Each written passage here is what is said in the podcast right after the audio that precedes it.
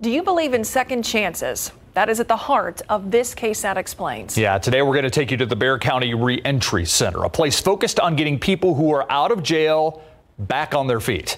But so often that means much more than just a job, which can already be a huge hurdle. And today we introduce you to a man who knows that firsthand and a woman whose childhood and her faith led her to a lifetime of work on second chances.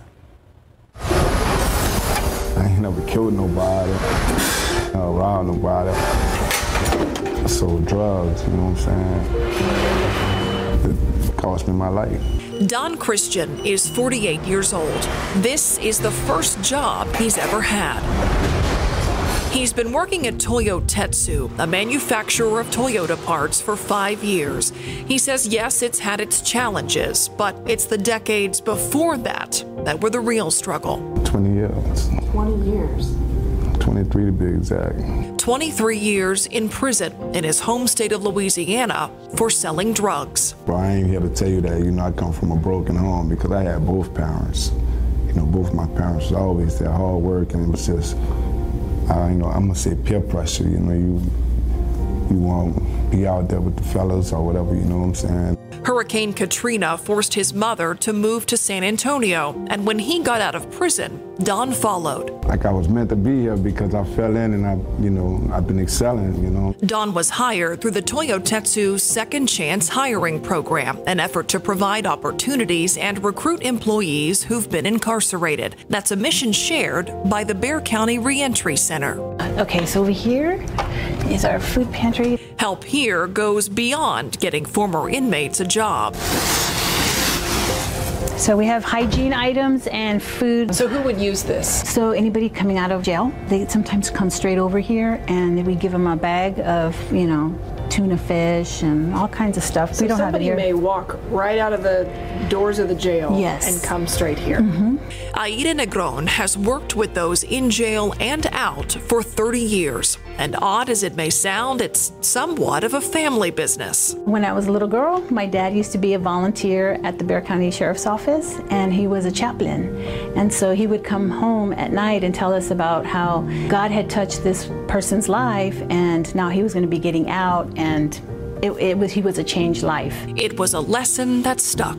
Everybody has a purpose of why they're here in this earth, and I believe God put that in my heart to help this population because I don't feel like it's a, a job. I feel like it's a calling. The Reentry Center has services for anyone who's been in the jail system, no matter the offense. They provide things like utility assistance, clothing, We have shoes, even parenting classes, and yes, jobs.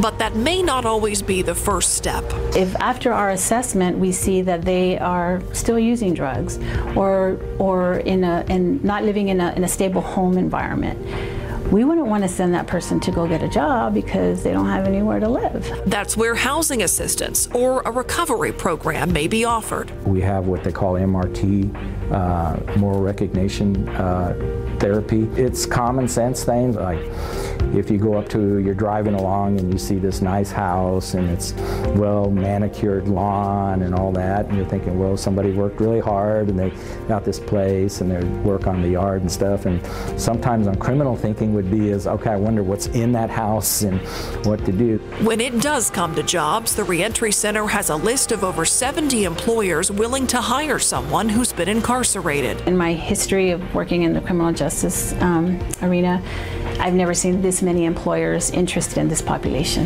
The current labor shortage has a lot to do with that. At Toyotetsu, administration has seen it firsthand. According to the Manufacturing Institute, one in four Americans have a background issue.